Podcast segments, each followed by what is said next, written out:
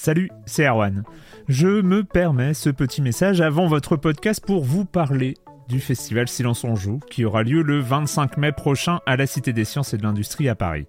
De 10h à 22h, on vous prépare une journée qu'on espère passionnante avec des discussions, des débats au cœur même de la Cité des Sciences et une soirée mémorable dans un grand amphithéâtre. La billetterie est ouverte, le lien est dans la description des derniers épisodes et vous trouverez aussi un lien vers la programmation.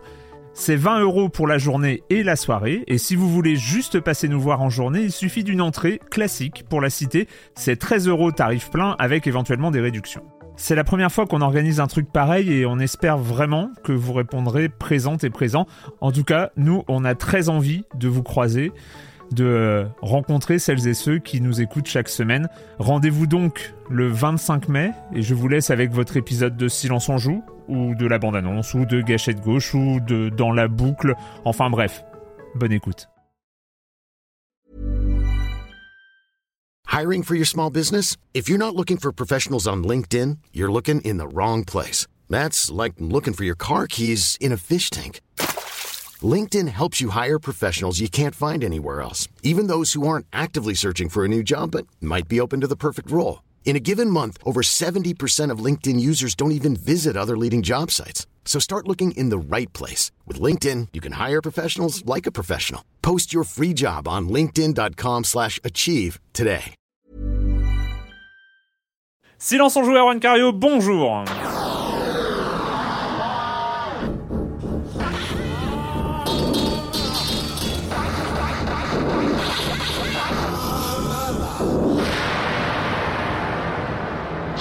Au programme cette semaine, on va rattraper notre retard et enfin, enfin parler de cette petite perle de l'été qui s'appelle Brothers Tales of Two Sons. Pardon. On parlera aussi d'Inner World, du euh, point and click teuton et euh, et puis et puis et puis surtout surtout nous allons parler de politique et de jeux vidéo, de euh, comment le jeu vidéo est perçu et comment est traité par nos élus avec notre invité André Gatolin, sénateur des Hauts-de-Seine, sénateur Europe Écologie Les Verts. Bonjour Monsieur Gatolin, bonjour Monsieur le sénateur. Bonjour Monsieur Cario. et, euh, et puis et puis le com des coms, Monsieur Fall, la minute culturelle. Enfin, vous connaissez le reste du programme. Et je commence en accueillant deux de mes chroniqueurs favoris, Kalash de Canard PC. Bonjour Kalash. Bonjour Erwan. Et Patrick Elio de GDLI. Bonjour Patrick. Bonjour Erwan. Euh, on reviendra, hein, on va on va prendre le, cours de l'émission et puis on, va parler très très vite hein, de, de, de, ce rapport, hein, notamment le rapport jeux vidéo, une industrie culturelle innovante pour nos territoires. C'est un titre de rapport sénatorial, ça je trouve. Euh, tout à fait. Dès qu'on met le mot territorial, ça, résonne euh, au-delà de Paris. Ça doit être le mot, c'est une question de... C'était volontaire, c'était tactique. D'accord. Euh, on commence avec toi, Kalash, avec, euh, avec des news de la Croix-Rouge. C'est ça. Voilà, la Croix-Rouge qui pose des questions capitales. Faut-il appliquer les conventions de Genève aux jeux vidéo? Alors, en fait, il s'agit de Monsieur François Sénéchaud, qui est membre du Comité international de la Croix-Rouge, dont on entend souvent parler sous le nom CICR, et il répondait la semaine dernière aux questions de la BBC. Et donc, euh, ce monsieur, qui est plein de bonnes intentions et qui bah, œuvre a priori pour euh, la paix dans le monde et que tout le monde soit heureux, il s'inquiète pour les joueurs. Il craint que le très grand réalisme des scènes de guerre ne les empêche parfois de faire la différence entre réalité et fiction. Et plus grave, dans les jeux vidéo, il faut bien avouer que les jeux vidéo de guerre ont tendance à récompenser parfois des joueurs qui commettraient euh, d'assez graves crimes, des crimes de guerre. Et du coup, tant qu'à donner dans l'ultra-réalisme, ce serait selon lui une bonne idée, enfin selon lui même selon le CICR, ce serait une bonne idée que les règles de la guerre moderne soient intégrées dans les jeux. Les règles, voilà, les, les, conventions qui régissent les conflits armés aujourd'hui. Voilà, sur les prisonniers, les choses comme ça. on n'utilise pas euh, d'armes euh, chimiques sur les petits enfants. Il y a des armes chimiques dans les jeux vidéo? Alors ah, j'en ai vu, il y en a rarement. J'en ai vu une euh, dans Spec Ops. mais dans, dans, Spec Ops, c'était scénarisé comme étant quelque chose d'atroce. D'ailleurs, on, a du mal à en parler sans trembler un petit peu dans la voix. Oui, parce, que, c'était vraiment une scène vraiment horrible, marquant, mais bien mis en scène. mais pour le coup, Spec Ops, c'était plutôt un, jeu qui, euh, qui parlait de la guerres. Hein, euh, Excusez-moi, mais pendant ce temps, M. Bachar el-Assad peut continuer puisque je vois que la Croix-Rouge, l'ONU, tout le monde s'intéresse. Voilà. Ça. Alors, bah, dans les faits, ça voudrait dire que si dans le cours d'une mission, vous tuez un civil, ce qui peut arriver dans un petit Call of mmh. Duty par-ci, ou si vous vous laissez aller à muscler un interrogatoire au-delà du cadre de la conversation euh, courtoise, ce qui pouvait arriver dans Splinter Cell Blacklist, par exemple, eh bien, dans ces cas-là, il faudrait que le joueur aussi. Mais, alors, euh, GTA, c'est pas la guerre. c'est pas, voilà, c'est pas on joue pas un militaire. Mm. Voilà, il faudrait donc que le joueur puisse être jugé pour ses crimes de guerre. Alors, je ne sais pas exactement jusqu'où il voudrait aller dans l'application de la, des conventions de Genève. En tout cas, euh, alors il y a une petite euh, FAQ sur le site du CICR qui explique que le but, ce n'est pas non plus de saper le plaisir du joueur, on est donc rassuré, donc ils éliminent euh, la possibilité d'un petit pop-up qui viendrait dire aux joueurs euh, attention, euh, la convention de Genève relative à la protection des personnes civiles en temps de guerre rappelle que la prise otage est interdite, par exemple. Ou des anti-succès, quoi. Vous venez de dépasser telle, telle non, en fait, le but ce serait que donc les joueurs puissent comprendre de l'intérieur les dilemmes rencontrés par les forces combattantes. Mais en fait, il euh, y, a eu une, euh, un peu une levée de bouclier, euh, comme c'est souvent le cas lorsque des organisations externes abordent le sujet du jeu vidéo. Les gamers ont, une tendance à être, un petit peu, à partir un petit peu vite en sucette sur ce genre de, sujet. Et en, fait, ce qu'il faut voir aussi, c'est que la, la Croix-Rouge ne demande pas l'instauration d'une loi, ne demande pas d'obligation pour les développeurs de jeux. C'est juste un système de recommandation. Pourquoi pas Maintenant que vous faites des jeux de guerre moderne réalistes qui prennent exemple quand même sur l'imagerie CNN, sur les chaînes d'infos en continu pour mettre en scène leur. Euh, donc ils visent vraiment sur le, réalisme. Pourquoi pas mettre en scène la réalité jusqu'au bout Ils travaillent, d'ailleurs, d'après ce que j'ai compris, ils travaillent avec euh, des développeurs déjà. Alors en fait, alors euh, j'allais y venir. En fait, hmm. le truc c'est qu'on se pose un peu la question de ce que ça pourrait donner concrètement, parce que bon, bonjour, vous avez tué une famille entière de civils, vous allez donc passer les dix prochaines heures de jeu dans une cellule d'une prison militaire. Je trouve ça. T'as aimé trop bonne idée. Alors, euh, il y a euh, Ivan Bouchta, je m'excuse, enfin, je présente mes excuses à tous les gens qui sauraient comment ça se prononce pour de vrai, qui est donc le directeur créatif de Bohemia, donc mm. Bohemia bien connu pour euh, la série des Arma, qui a dit que eux, ils allaient très sérieusement réfléchir à la question. Mm. Donc, comme quoi, tout le monde n'utilise pas ce ton un peu. goguenard que voilà je suis voilà j'avoue ça me fait un peu rire mais voilà et enfin voilà après le CICR se concentre uniquement sur les jeux de guerre et heureusement pour euh, certains des chroniqueurs présents autour de cette table qui, je crois, ont grillé beaucoup de feux rouges ces dernières semaines. Pas forcément. Pas faut, moi, euh, si les feux rouges, si. J'ai pas écrasé beaucoup de piétons. Voilà, je fais, quand même attention. Euh, non, mais en fait, moi, c'était une remarque. Euh, en fait, ce qui est intéressant dans les jeux de guerre, parce qu'on fait des. Quand les, les, gamers, notamment sur les, les, forums de Silence on Joue, on dit, mais c'est quoi? On n'aurait plus le droit euh, de, de faire. d'aller dans la transgression, voire même de. de, de, de ça nuit à la liberté d'auteur. Alors, il parle quand même, voilà, des jeux de guerre moderne où le joueur joue un soldat au sein d'une armée euh, moderne, régulière, moderne aujourd'hui. Ça enlève plein, plein de jeux, mais ça en concerne quelques-uns. Et c'est vrai que euh, mettre en place, euh, enfin, c'est aussi un vecteur, un, vecteur de, de, communication pour pour ce genre de texte de la Convention de Genève, qui est quand même un, un, des textes importants de, de, notre société. Et moi, voilà, moi je me rappelle encore de de, de ce jeu d'Ubisoft. Euh, le, le, dernier, euh, le Tom Clancy Ghost Recon Future Soldier, mhm. voilà, euh, qui demandait lors d'une mission en Afrique, mission en Afrique, la mission se termine, on doit espionner pour intercepter une, une cargaison de livraison d'armes. Et on doit, il y a un général, un adversaire qui est un méchant, donc voilà. Et on arrive à intercepter la conversation téléphonique du général. ouais, l'avion va atterrir à tel endroit. Et là, les mecs qui font partie de l'armée américaine, quand même, demandent à leurs supérieurs qu'est-ce qu'on fait maintenant? On a l'info. Et le mec leur dit bah butez-le, il ne sert plus à rien. Et bah quand même, voilà, c'était, il y avait quand même un truc de l'ordre du crime de guerre. Il y avait quand même un truc, ce mec a le droit, euh, c'est un c'était un criminel de guerre en face, mais il a le droit à un procès. Comme beaucoup de jeux de, de, ce genre, il, il, euh, comment dire, il brosse le, la guerre dans un léger futur, dans 5-10 ans, avec des armes souvent un petit peu améliorées par rapport à ce qu'on connaît aujourd'hui, ce qui permettrait à pas mal de titres justement d'échapper, à mon avis, à cette euh, à cette, cette idée de, de notion de d'expliquer ce qui se Mais passe. Donc et on des- peut des- continuer à exterminer les extraterrestres après- tranquilles. Voilà, y a- sans aller vers les extraterrestres, mais il y a beaucoup de jeux qui se projettent 5 ans à l'avenir pour avoir des armes plus perfectionnées. et voilà, ce qui Mais fait moi, que moi- moi, ça me rappelle, on on, va, on- le- on va pas le- s'éterniser, moi je suis capable de parler des heures sur ce sujet-là, mais euh, quand j'avais rencontré à l'occasion de Battlefield 3 euh, un des producteurs de, de DICE, moi j'avais été sidéré par le non-questionnement euh, de leur part euh, par Éthique. rapport à leur sujet. Non, mais juste euh, par le- rapport à leur sujet en général. C'est-à-dire que eux, ils disaient, oui, ce que nous proposons aux joueurs, c'est du fun, c'est de l'action, c'est de Alors machin. souvent des militaires qui sont engagés pour être justement euh, euh, dans le jeu pour conseiller. Et moi, je leur disais, oui, mais c'est du euh, réalisme, vous utilisez l'imagerie CNN, enfin voilà, Ouais. il y a quand même un message derrière, il y a quand même la géopolitique complexe euh, actuelle. Bon, après, vous jouez sur des, des, des conflits. C'est quand même le Battlefield où, dans le mode solo, on attaque Téhéran hein, dans, dans, dans une des premières missions, faut rappeler. ouais, normal. Et, et le truc, c'est que je, je trouvais justement qu'il y avait pas de, il y avait une faiblesse dans le niveau du, au moins du, de se poser la question de qu'est-ce qu'on propose aux joueurs. Et moi, je dis, si la Croix-Rouge peut proposer, pas imposer, hein, mais peut proposer aux développeurs de jeux, réfléchissez un peu à ce que vous faites, euh, dans, le, dans quel contexte, pourquoi pas. Bref, on, a, on en a beaucoup parlé de ce genre de Ouais, choses. moi, j'ai- une proposition politique. Il faudrait créer un tribunal pénal vidéoludique international. non, les personnes qui euh, seraient euh, enfin qui euh, seraient euh, euh, accuseraient. d'une infraction comparaîtraient dans un jeu où ils seraient jugés et où devraient assurer leur propre défense. Je pense qu'il y a peut-être quelque chose aussi de cet ordre.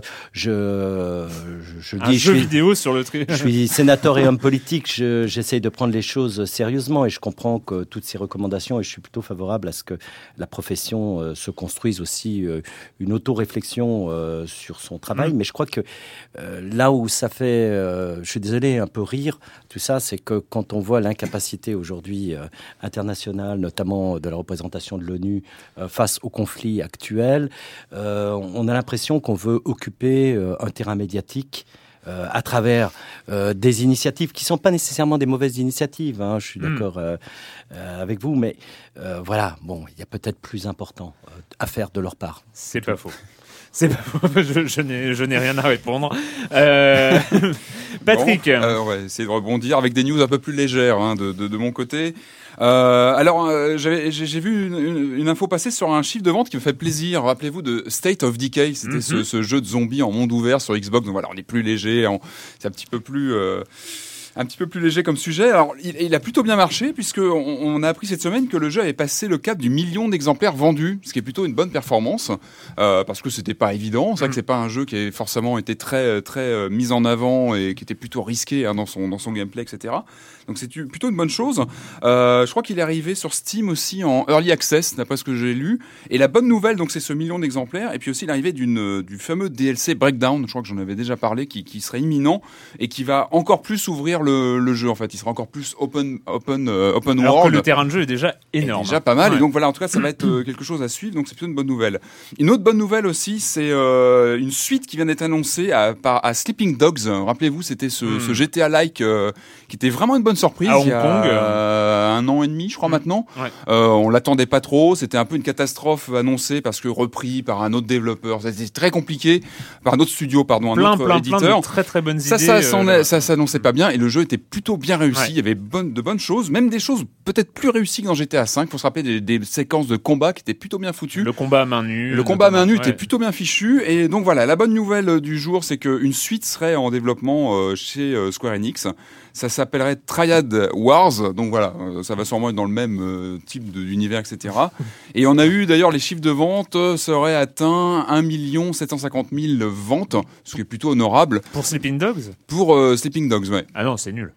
Non. Bah justement, mais le problème c'est que Square Enix s'attendait à 2 millions ou 2 millions 5. Ouais, Voilà. c'est pour ça. Et quand on, bah, évidemment, quand on, on compare à GTA 5, et on se dit que voilà, c'est pas justifié parce que le jeu était plutôt honnête Ouais, et euh, bah, on peut encourager même à ceux qui l'ont pas essayé de s'y lancer une fois qu'ils auront fini GTA 5. C'est un bon jeu à découvrir.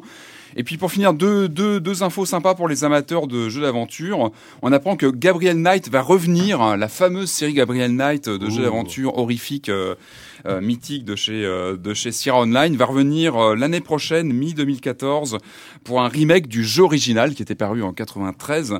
Évidemment, c'est un jeu incontournable dans, dans le domaine. Euh, sera donc un remake qui va sortir sur PC, Mac, iPad et Android. Donc ça va être évidemment à refaire pour ceux qui ne l'auraient pas connu ou ceux qui l'ont connu aussi. Et c'est vrai que c'est un jeu dont on a peu entendu parler ces derniers temps. Cette série a un peu tombé dans l'oubli et donc ça va être un plaisir de, de s'y relancer.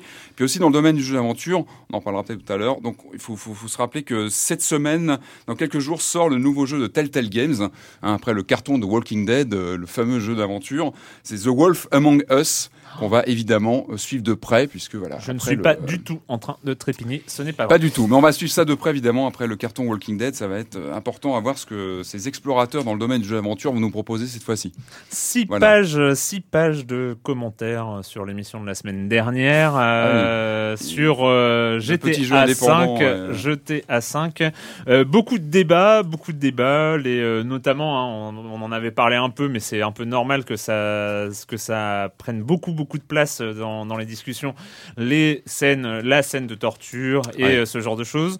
Encore une fois, les débats euh, ont été incroyablement euh, je dirais pas cordiaux parce qu'il y a des gens qui se, qui se sont un peu engueulés non plus, mais ça reste lisible, ça reste, Ouais. euh, ça, ça reste Il n'y a super pas les, intéressant les à fameux suivre. points de, de Il y a, y les y y pas de point tout ça. Godwin. Ouais. Il y a, enfin franchement, franchement, c'était bon. Après, il y avait deux camps. Ça reste hein. bon enfant. Il y avait deux camps. Il y avait le, le, le- il y avait deux camps clairs et nets sur euh, sur les sur euh, sur euh, sur ces sujets. J'ai commencé avec Red, hein, qui est un peu le le, le, le camp des des défenseurs, qui est un peu le leader sur cette discussion de, de du camp des défenseurs de Rockstar et de euh, la- sa vision sur euh, GTA V, euh, qui nous dit pour information, sachez que selon différents sondages convergents, seulement le tiers des personnes interrogées sont contre la torture dans tous les cas. Euh, En- en ça- général. en, en général, Ah, tout dans les, en voilà, général. c'est ça. Euh, Ah ouais. Cette faible opposition interpelle vivement et montre que les peuples ne sont pas réellement informés ou conscients de l'atrocité et du barbarisme de tels actes. Elle m'a dérangé cette scène aussi. Je crois que c'est justement pour ça qu'elle m'a plu. Je réfute le fait qu'on puisse trouver GTA V nihiliste ou vide de propos politiques. Ça, c'est ce que c'est la- le, le propos notamment de Joël hein, la semaine dernière. Je la trouve au contraire euh, partout sous-jacente. Elle sointe dans chaque décor, chaque radio, chaque parole volée dans la rue de la liberté de contenu que le jeu propose derrière la déconnade de façade. La société américaine est vulgarisée, décodée, écharpée et placée sur l'autel de sa propre ironie. De la torture à Life Invader, Life Invader c'est la parodie de Facebook hein, dans, euh, Oui. dans, dans GTA V, en passant par son incroyable mixité, son irrévérence et ses faux semblants, Los Santos n'a qu'un seul but, nous montrer que nous valons finalement mieux que le rêve américain, sacré challenge. Voilà, et donc euh, voilà, Red est, Red est sur cette, sur cette ligne-là. D'autres euh, comme Sinek euh, qui dit si ça se veut une parodie euh, et que tout le monde se dit choqué, ça veut dire qu'ils se sont méchamment bananés. Euh, la torture est tout aussi choquante au ciné, en tout cas quand, quand ce sont les personnages présentés comme sympathiques qui la pratiquent, genre Taken. Euh, on se rappelle de cette horreur, pardon. Euh, voir un héros se faire torturer, c'est une méthode comme une autre de rendre le méchant plus méchant. Faire user de la torture au personnage principal, je vois pas l'intérêt, à moins que ça s'inscrive dans une vraie réflexion sur les limites du bien, du mal, etc. Voir le film J'ai rencontré le diable, excellent à ce sujet. Ah oui, qui était- oui, oula, Or, ouais. se moquer ne pose pas, ne se moquer ne pousse pas nécessairement à réfléchir. Enfin, Jubilation J'en ai sélectionné que trois. Il y a six pages de commentaires, pratiquement tous étaient sélectionnables. Excusez-moi les autres. Euh, Lee, enfin, euh, qui a commencé à jouer euh, ce, week-end. Je peux donc enfin émettre une première opinion. Euh, Au-delà du c'est un super jeu, tout ça, tout ça, parce qu'elle trouve que c'est un super jeu. Je suis en phase avec plusieurs points évoqués plus tôt. Je trouve pour ma part une vraie paresse intellectuelle dans la construction de l'univers. On prend tous les poncifs des beaufs et on les met dans le jeu. Les psys sont des escrocs, les femmes sont des putes ou des casse-couilles, les sont des nerds dégénérés, les mecs qui roulent en hybride sont des tapettes, etc. Le côté macho me choque, euh, ne me choque pas dans le sens où effectivement tout le monde en prend pour son grade sans aucune subtilité. Et donc, mais c'est de toute façon complètement, c'est d'une façon complètement vaine à mon sens. Voilà, c'est euh, trois réactions parmi les très très très nombreuses euh, qu'on a reçues sur ce spécial GTA V et euh, les, les forums continuent à vivre. Je suis assez étonnant parce que les forums de l'émission sur Papers, Please continuent à vivre. Il y a plein de nouvelles, de nouvelles personnes qui s'y mettent. Vous, vous pouvez vous mettre à- vous toujours vous mettre à Papers, Please. On va donc parler maintenant du Sénat. Parlons du Sénat. Euh, donc avec euh, le sénateur André Gatolin, sénateur des Hauts-de-Seine, Europe Écologie Les Verts. On en a parlé un peu euh, rapidement il y a trois semaines, je crois, lors de la remise de ce rapport. Et donc le rapport, c'est un rapport d'information, donc il s'appelle Jeux vidéo, une industrie culturelle innovante pour nos territoires, que vous avez co-écrit avec Bruno Retailleau, sénateur UMP de Vendée, de Vendée, oui, voilà, c'est ça. Euh, Première question, question peut-être bête. Euh, pourquoi est-ce que vous avez pensé qu'il fallait un nouveau rapport euh, Pourquoi est-ce qu'il fallait euh, retravailler sur la façon dont l'État, l'État français aide ou participe au développement de l'industrie du jeu vidéo en France? D'abord parce qu'à ma connaissance, il n'y avait pas eu de rapport euh, parlementaire euh, sérieux. Il y avait eu quelques petites communications euh, de gens qui étaient partis en, déplacement au Canada, qui avaient fait un petit rapport de 20 pages, mais il n'y avait pas eu de réflexion sur le sujet. Et puis moi, c'est un sujet qui m'intéresse depuis pas mal d'années, autant avec des motivations euh, ludiques que des motivations, je dirais, politiques, intellectuelles. Hein. J'ai participé dans les années 2000-2004 à des expériences euh, de jeux impliqués politiquement, notamment avec les gens de Molindustria, avec euh, mon ami Paolo Perdercini, ou avec les gens de Watercolors, The Cultural Farmer, Josh, etc. Participé à beaucoup de, de festivals de ce qu'on appelle le Radical Entertainment. Et euh, ce qui m'a toujours fasciné, c'est que le jeu vidéo est un média, euh, est un support, un véhicule de diffusion culturelle euh, de masse. Et je crois qu'on ne peut pas juger d'un véhicule, en tous les cas de ses contenus, sans voir son devenir. Je fais toujours un parallèle avec l'industrie du cinéma. Quand les frères Lumière, à la fin du 19e siècle, inventent le cinéma, à quoi sert le cinéma au début? Avant qu'il y ait Babelsberg, avant qu'il y ait Hollywood, avant qu'il y ait Méliès. Bon, on filme quoi? L'arrivée d'un train en gare. On filme euh, le, réel, euh, beaucoup, beaucoup de, pornographie, on oublie de le dire. Mmh. Le, premier usage du cinéma, c'était la pornographie. Si on juge le cinéma euh, à ses premières heures, c'est pas très intéressant sur le plan culturel, euh, c'est tout ce qu'on veut. Et mm. c'est vrai que le jeu vidéo est parti complètement en marge du domaine de la culture parce que euh, quelqu'un euh, que j'ai bien connu dans les années 80, qui était Jack Lang, qui était plutôt un visionnaire sur les cultures populaires, est passé complètement à côté du jeu vidéo, qui était pourtant, notamment en France à cette époque, dans les années 80, le pays était sans doute plus précurseur qu'il ne l'est encore mm, aujourd'hui. Mm. Simplement, pourquoi? Parce qu'on avait des capacités techniques limitées, on avait des jeux un peu simplistes, euh, des jeux pixelisés, c'est le moins qu'on puisse dire. Donc on n'avait pas du tout la dimension artistique qui pouvait être présente. Mm. Et euh, cette industrie est restée complètement en marge de la culture. Alors moi, je suis membre de la commission euh, de la culture, de l'éducation et de la communication. je suis étonné de voir que ces industries culturelles émergentes. Et pour moi, le jeu vidéo est intéressant parce que c'est la première industrie culturelle qui naît de la révolution numérique.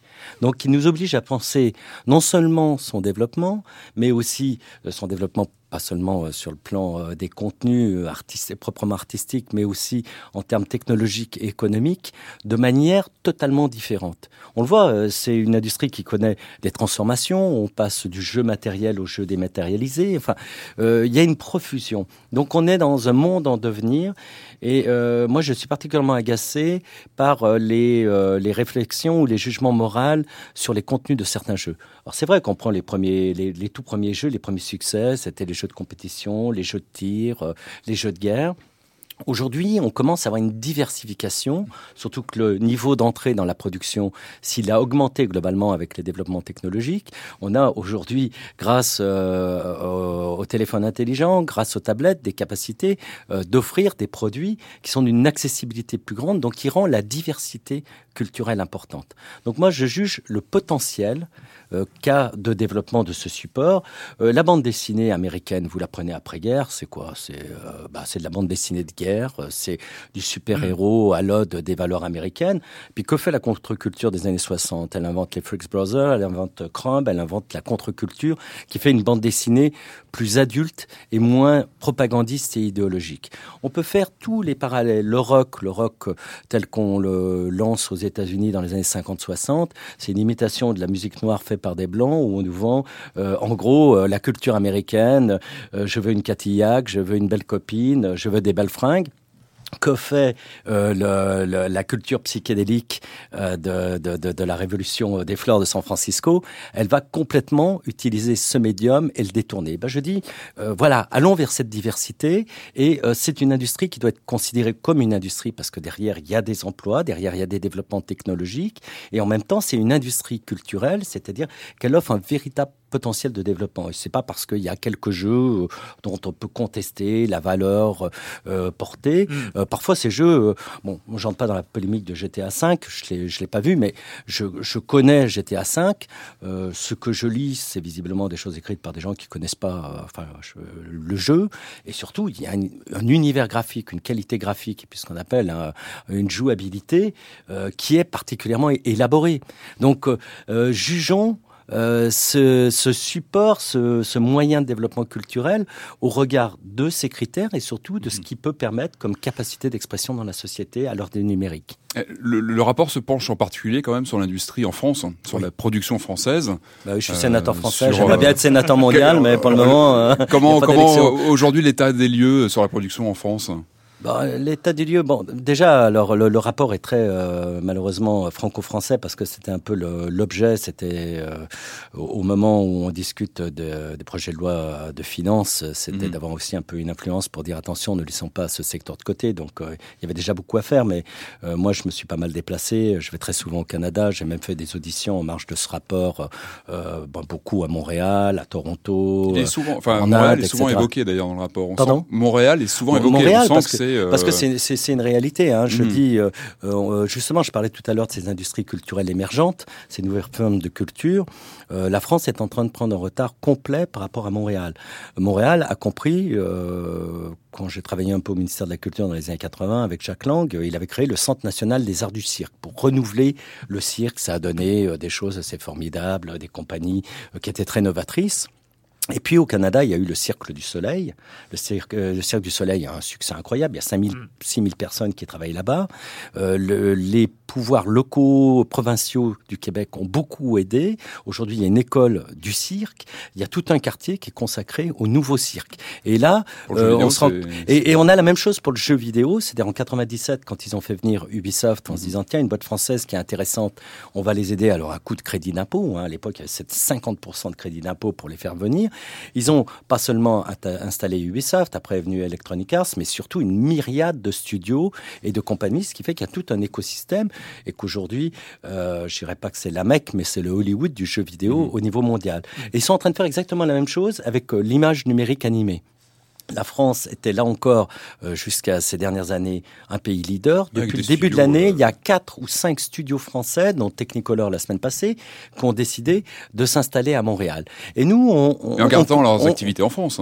Hein ce sont des installations. Euh, ouais, enfin, ça veut dire que ça veut dire que oui, souvent c'est le développement qui est en plus, mais enfin, euh, Ubisoft, les activités en France, même s'il a plusieurs studios, euh, tout le développement se fait là. Et puis je peux vous dire, toutes les entreprises que j'ai rencontrées, tous les studios que j'ai auditionnés français, tous ceux qui sont un petit peu performants, qui ont plus de 40-50 salariés, ils ont tous des propositions, des ponts en or pour aller à Montréal ou maintenant Toronto aussi qui se livre une bataille très forte. Donc l'État est globalement, on a encore une de très bons créateurs, euh, une bonne qualité. On a une qualité de formation qui est reconnue internationalement parce qu'on a de bonnes écoles aussi bien à, à Gobelin, à Valenciennes, à Angoulême.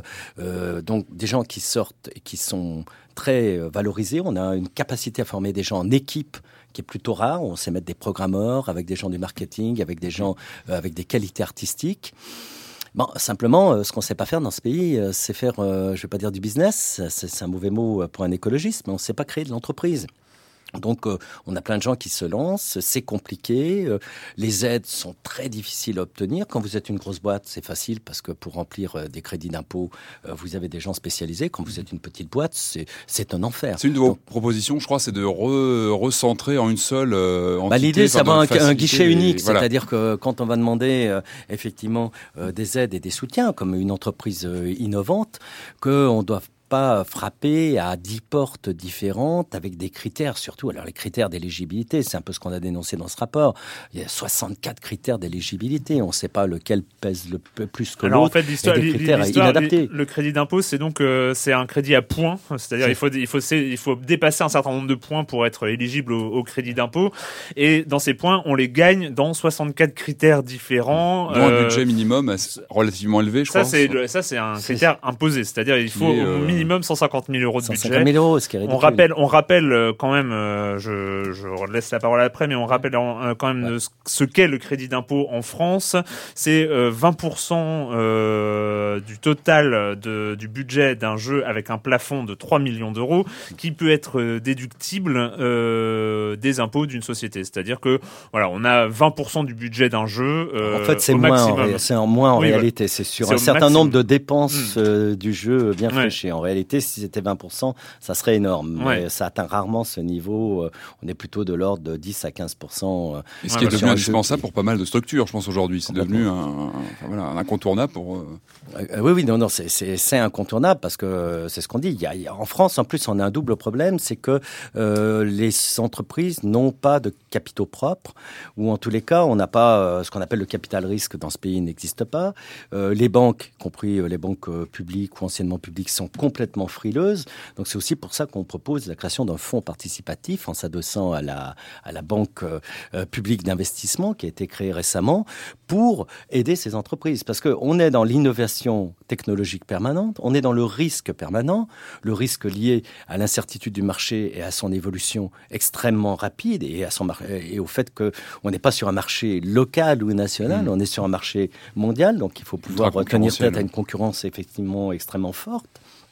Donc, euh, les, sociétés aujourd'hui, on a, on a des studios qui euh, pourraient doubler leurs effectifs et leur production, parce que vous savez, entre chaque projet, il y a ce qu'on appelle le crunch time, c'est-à-dire le mhm. moment où il ne se passe rien, simplement parce qu'on attend le résultat du jeu précédent pour savoir si on a de l'argent pour pouvoir financer la suite. Enfin, c'est du délire. C'est euh, en gros, on est passé de 12-15 000 emplois il y a, il y a 10-15 ans à 5 000 emplois directs, alors qu'on reste un des pays les plus sollicités en termes de création, mais euh, ça se passe en dehors de chez nous. C'est pour ça qu'il y avait urgence, je pense, au niveau des politiques publiques à intervenir et à proposer quelque chose. Kalash bah, en fait, euh, j'avais plein de trucs à dire et, euh, et euh, monsieur le sénateur répond à mes questions avant que je les ai posées. C'est une habitude hein, chez moi. C'est pour ça que j'ai pas attendu qu'on me dise tu veux faire un rapport sur le jeu vidéo. J'ai dit je veux faire un rapport sur les jeux vidéo et j'ai déjà commencé avant de l'avoir.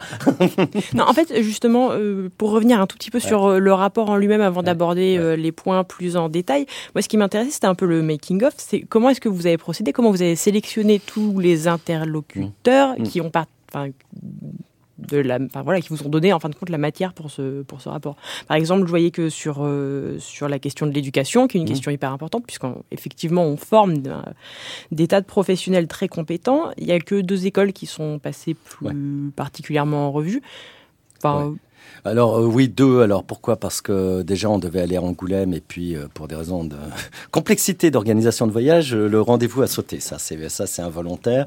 les gobelins, bon bah ça c'était normal. Le but n'était pas de faire toutes les écoles. Et Super Info Game, il se trouve que je connais. Je, je vais pas me cacher. J'ai une fille qui travaille dans les jeux vidéo. Elle était à Super Info Game. C'est en partie j'ai assisté au jury et ça m'intéressait d'avoir des informations comme cette boîte fonctionne plutôt pas mal, que 25% des étudiants maintenant qui sortent directement partent à l'étranger. Euh, c'était aussi une bonne. Et puis il se trouve qu'il y a une extension, et je suis allé en Inde dans l'occasion d'un autre voyage euh, qui n'était pas payé par le Sénat, je tiens à le dire, parce que tout ne nous est pas payé, loin s'en faut. Mais quand on aime, euh, on a une certaine passion, ben, on fait aussi les choses parce qu'on a envie de les faire. voilà, il y a le cas de Pune, où effectivement, c'est un riche milliardaire investisseur indien qui s'est dit tiens, je vais me développer dans le domaine du jeu vidéo, faut qu'il y ait une école. Il a regardé dans les annuaires ce qui était, ce qui lui semblait le mieux et il allait frapper à la porte, effectivement, de, de, de Game, enfin Rubica maintenant, en disant Mais je veux faire la même chose, c'est moi qui finance. D'ailleurs, c'est assez marrant parce qu'on se rend compte que les pouvoirs publics, j'ai rencontré euh, le conseiller économique de l'ambassade à New Delhi, euh, l'ambassadeur, ça s'est fait totalement sans eux. C'est-à-dire, ce qui est terrible d'ailleurs, parce qu'on prétend vouloir aider euh, le développement en faisant de la diplomatie économique. On se rend compte souvent que nos capacités diplomatiques et d'État sont complètement hors jeu par rapport à la réalité des nouvelles situations situation et du développement des nouvelles technologies. Mmh. Et donc, sur, mais sur le reste des, euh, des interlocuteurs, alors, je, dis- dis- disclaimer, j'étais, j'ai, été auditionné pour, euh, pour, euh, pour le rapport, mais on voit qu'il y a, il y a, voit- il y a, il y a toute une galaxie de différents. Il y a des entrepreneurs, il y a des Et universitaires. puis il y a des gens qui n'y sont pas. Alors je reviendrai que j'ai pas voulu auditionner parce que, euh, en gros, quand vous êtes un sénateur gentil et bien pensant, vous laissez faire les services administratifs du Sénat qui vous proposent une liste d'acteurs. Et généralement, ce sont des acteurs institutionnels. Donc bien sûr, vous passez par le budget, vous passez, c'est normal, par la DGX, les, les organismes, le CNC, enfin tous les organismes qui sont d'État institutionnels qui sont concernés. Et ça, on les a auditionnés. Euh, nous, on a voulu voir quand même un petit peu les écoles parce qu'on voulait voir l'ensemble de la filière. On a voulu rencontrer euh, les entreprises, les studios, de manière plus informelle, même si les noms n'apparaissent pas. On a rencontré beaucoup de gens qui travaillaient dans les jeux vidéo. On a rencontré une société euh, d'auteurs qui n'est pas la SACD. Donc, je vais m'expliquer d'où la polémique avec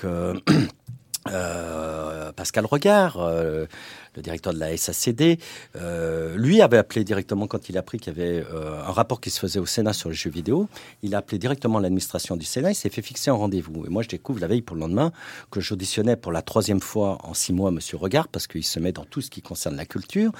Euh, après avoir discuté avec les acteurs du jeu vidéo, les acteurs du jeu vidéo ne veulent pas de la proposition que tente de leur faire depuis deux ans la SACD. J'ai auditionné Monsieur Chantepied du ministère qui a servi d'intermédiaire, qui m'a dit bah, le, marché, c'est ce que j'ai entendu moi-même, voulait pas du système de droit d'auteur que proposait la SACD. Donc j'ai découvert après le rapport que c'était un scandale, que j'avais refusé de le rencontrer. Oui, j'ai rencontré une autre société de, de- de- qui gère les droits d'auteur, qui s'occupe plutôt euh, euh, du design industriel, des nouvelles technologies, parce que ça me paraissait plus approprié. Et justement, ce n'est pas à l'administration du Sénat de fixer les auditions. Donc si j'ai envie de voir des profs d'université, des pros et des anti-jeux vidéo, des associations, j'ai demandé à voir l'UFC, parce que je sais qu'il y a des problèmes aussi euh, dans les relations entre les consommateurs et les producteurs. Donc on a rencontré l'UFC pour voir quel type de plainte était faite. On s'est rendu compte que c'était peu développé en France, que c'est par contre aux États-Unis, en Allemagne, il commence à y avoir des vraies euh, plaintes des consommateurs, notamment sur les jeux en ligne euh, qui sont jamais finis, etc. Sur les DLC, Sur les DLC, sur les, les, voilà. les jeux qui, oui, les jeux Sur qui les- sortent sur, pas sur l'absence ouais, d'interopé- interopérabilité, etc. sur les sorties de SimCity, Voilà. sur les sorties. De... c'est vrai qu'on est allé aussi, on l'a pas marqué, mais on est allé aussi sur les sites des, des joueurs, des gamers, pour voir aussi ce qu'ils disent, euh, no- notamment à ce niveau-là. On n'a pas pu tout faire, mais voilà, après c'est du ressort, si vous voulez, des, des, des, des- parlementaires qui sont en charge du rapport, du groupe de travail, euh, de dire euh, j'ai envie de voir tel type de public. Et euh, nous, c'était un peu notre idée, c'était dans le temps limité et les moyens limités, parce qu'on peut pas faire non plus euh, beaucoup de déplacements, euh, bah, de- d'essayer d'avoir la, plus- la palette la plus large possible et pas avoir des interlocuteurs qui sont toujours les mêmes, euh, les figures de style imposées.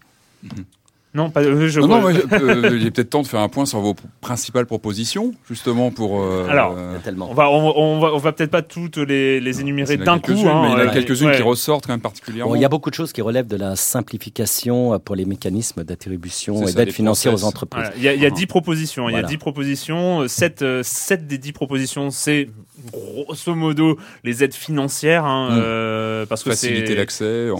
Le- Facile le- accès, le, le guichet financement, euh, le guichet unique, euh, utiliser les nouvelles ressources qu'on a avec la Banque publique d'investissement.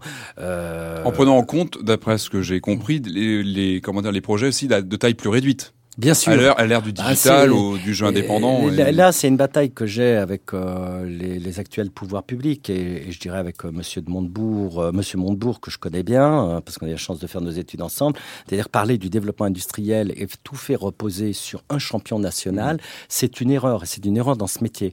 Moi, euh, je connais bien les, les dirigeants euh, d'Ubisoft. J'ai beaucoup de respect euh, pour eux et on échange beaucoup. Je trouve formidable ce qu'ils font, mais euh, la logique habituelle qui voudrait qu'on aiderait qu'Ubisoft et gros et on laisserait tomber euh, les intermédiaires, c'est totalement inopérant et totalement inopérant dans ce marché qui est en perpétuel renouvellement, où il faut des petites structures, où il faut des petits studios qui vont créer l'innovation. Dès que vous devenez un gros machin et que vous, finissez, vous êtes en vase clos, dès que vous n'avez pas aussi des gens qui ont été formés dans des petites structures pour devenir les seigneurs de demain dans les grandes boîtes, eh bien, ça ne fonctionne pas. Et c'est ça qu'on essaye de faire comprendre, c'est-à-dire que ça, c'est le problème, le dra- drame industriel français. Les PME, PMI, malgré tous les discours récents qu'on peut avoir là-dessus, on n'en tient pas compte. C'est extrêmement lourd. Les crédits d'impôt, euh, les petites boîtes qui demandent du crédit d'impôt, comme elles sont incapables, et pas parce qu'elles sont pas compétentes, mais en termes de personnes, euh, de remplir les dossiers euh, pour les aides euh, aux jeux vidéo.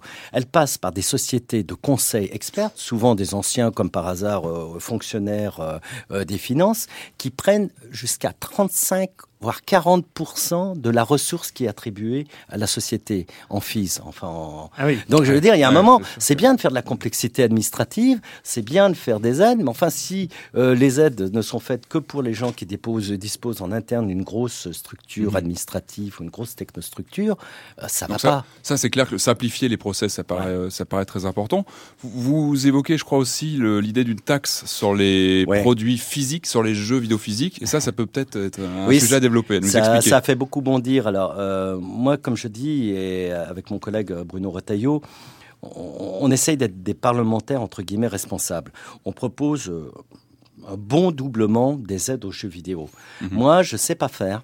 Je sais pas faire de dire il faut dépenser de l'argent et on n'en fait pas rentrer. En tous les cas, c'est pas ma responsabilité d'homme politique parce que quand on vote le budget, hein, à la fin, il faut qu'il soit à l'équilibre. Bon, déjà, il y a toujours une marge de manœuvre qui fait qu'on ait un déficit. Mais là, euh, il fallait trouver une ressource. Je ne dis pas que c'est la meilleure des ressources. Alors, beaucoup de gens ont dit vous voulez taxer les jeux physiques, euh, les jeux en boîte de quelques centimes. hein. J'entends par là, on parle de jeux qui sont vendus 40, 60 euros, voire plus. 70 même parfois. 70 parfois. L'idée, c'est de prendre 5 ou 10 centimes. Donc, je pense que si, euh, pas seulement les distributeurs, mais surtout les fabricants euh, pouvaient comprendre que c'est intéressant pour eux, euh, ils sont pas obligés, au lieu de vendre à 39,99, ils vendront pas à 40,09. Ils peuvent intégrer aussi ça dans leur euh, responsabilité politique. C'est le même système que le CNC. Le CNC, on a trouvé un système de financement de la production française du cinéma parce qu'on taxe toutes les entrées de tous les films en France, Mhm. donc plus de la moitié de la production étrangère, pour financer le cinéma français. Donc vous prenez deux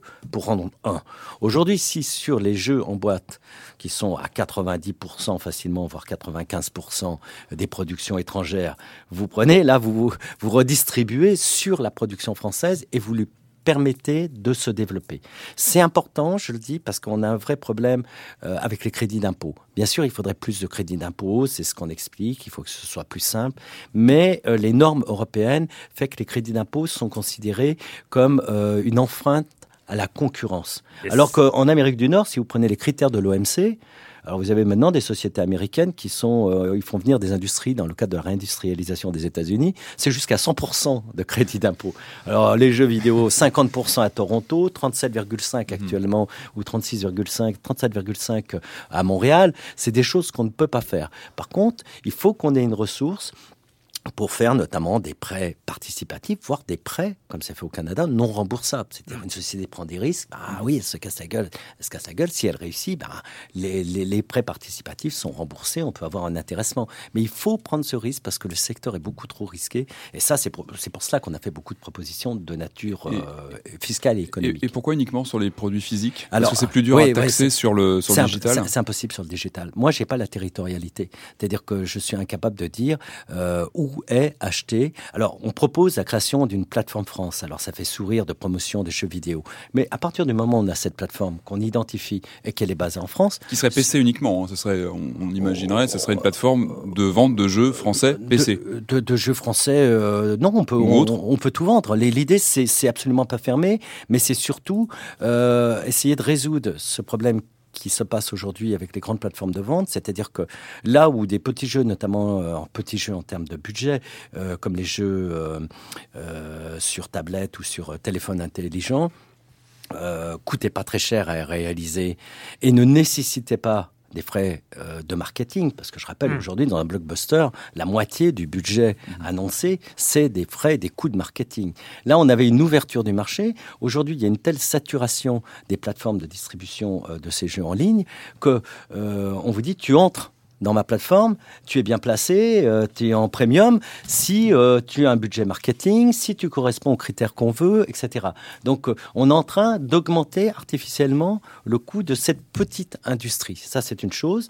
Et puis, il se trouve qu'il faut aussi dire que les, les, coûts d'entrée, les, les, commissionnements sur des plateformes comme Steam, Origin, etc., c'est à peu près 30% du, du, jeu de vente. Nous, on veut avoir un système qui commence à 5% de commission, 10%. C'est pour ça qu'on veut le rôle de l'État, mais on veut que ce soit géré, c'est ce qu'on a dit, sous une forme de GUE, avec les acteurs. C'est-à-dire que l'État n'est simplement là que pour encadrer, aider, faciliter, mais euh, l'idée c'est de faire euh, parce que j'ai eu cette discussion avec le précédent ministre de la Culture, qui, est, qui était Frédéric Mitterrand. Il me dit Ah, tu as raison, les jeux vidéo, c'est formidable. euh, on va faire une maison du jeu vidéo. Merde, on est à l'heure du numérique. Moi, la maison du jeu vidéo, c'est une plateforme, c'est quelque chose de virtuel.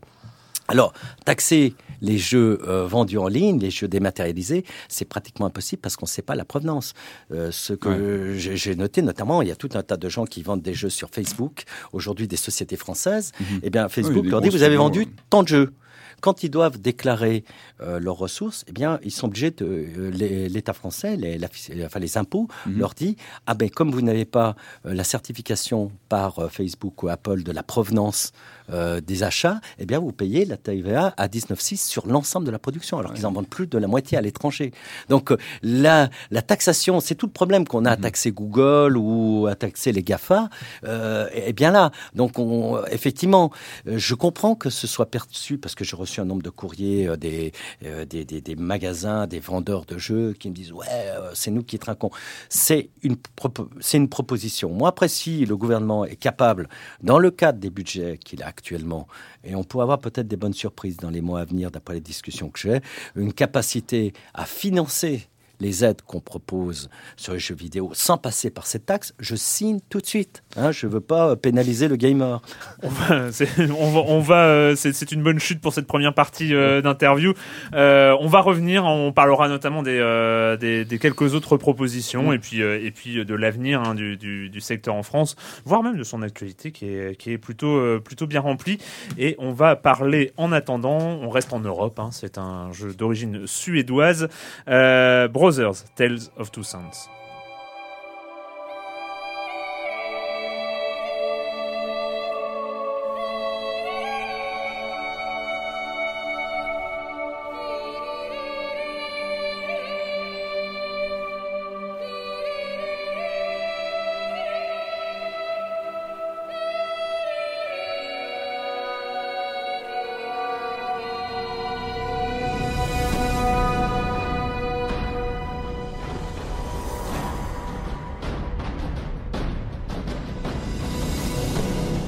Starbreeze euh, aux manettes, on ne s'attendait pas de leur part forcément à un jeu un peu poétique, à un jeu qui prend son temps, à un jeu qui parle de l'histoire de deux frères.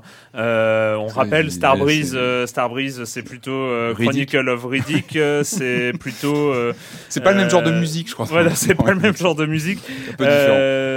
C'est aussi Darkness. Payday, The Darkness, c'est aussi ouais. Payday 2 qui vient de sortir. Ah, enfin, ils ont racheté, ah, oui, ils ont racheté Overkill, ils ont racheté Overkill, autre studio suédois, en juin 2012 et euh, Overkill donc euh, vient de mm -hmm. sortir euh, Payday 2, donc on, on, dont on va pas tarder à parler par ailleurs.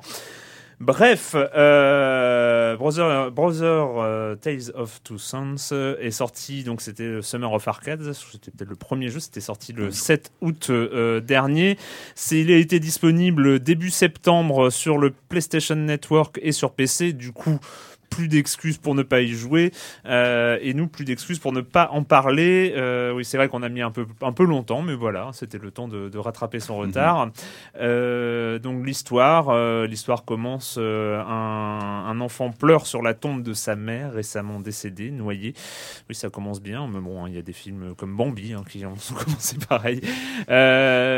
Et et puis là, le père tombe malade et avec son grand frère il va devoir partir à la recherche d'un remède, euh, le seul remède possible pour soigner leur père.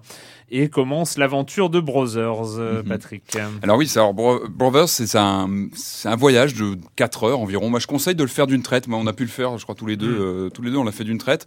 Je pense que c'est vraiment comme ça qu'on ressent ce côté voyage, euh, voyage des deux personnages. Alors, donc.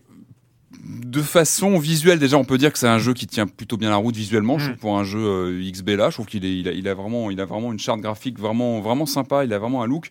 Et puis surtout, il se, il se démarque par son gameplay. Enfin, c'est un gameplay que je ne crois pas avoir déjà vu dans un jeu vidéo. C'est quand même quelque chose à à noter de nos jours. hein. Euh, pour faire simple, donc on dirige les deux frères euh, qui se lancent à la, donc à la recherche du, de ce qui pourra sauver leur père. Donc c'est un, un long périple et on les dirige tous les deux. C'est-à-dire qu'on on dirige avec les deux sticks de la manette. Chaque stick est alloué à un des deux personnages. Donc, Donc euh, le stick gauche, euh, le grand frère, le stick droit, le, petit, frère. c'est ça, et avec juste euh, une des touches de, de, de tranche euh, R1, R2, euh, voilà, qui sert à actionner une action contextuelle. C'est-à-dire que chaque Alors- personnage a le mouvement et une action, c'est-à-dire stick gauche, gâchette gauche, le grand frère, stick droit, ca- gâchette droite, le petit frère. Avec, sachant que parfois on doit les combiner pour des actions. Alors vous comprenez bien, hein, c'est bien, on est bien clair, on dirige les deux personnages en même temps. Mm. Alors c'est vrai qu'au début c'est assez, ça fait bizarre. hein, Il faut un petit moment d'adaptation. Moi au début j'étais un petit peu, euh, euh, on a l'impression qu'il faut limite être bicéphale pour pouvoir euh, diriger les deux personnages. Alors ça demande une certaine discipline. Hein. C'est-à-dire que moi Mm. j'ai j'ai pris très vite l'habitude de mettre mon personnage à gauche euh, sur le, le stick gauche à gauche de l'écran, l'autre à droite. C'est tout bête, mais souvent ça nous sauve la peau. Et euh, donc voilà, alors, au début c'est vrai que c'est plutôt rigolo. Il faut un petit temps d'adaptation. Très vite on comprend que voilà il va falloir qu'ils coopèrent tous les deux pour euh, pour euh, certaines actions. En fait, il y a très peu de combats, même quasiment pas de combats, sauf à la fin, où on va dire, mais c'est pas du tout le but du jeu. C'est vraiment tout, avant tout un jeu de puzzle, d'énigmes. On va se servir de leur complémentarité de- du jeu des deux personnages en même temps.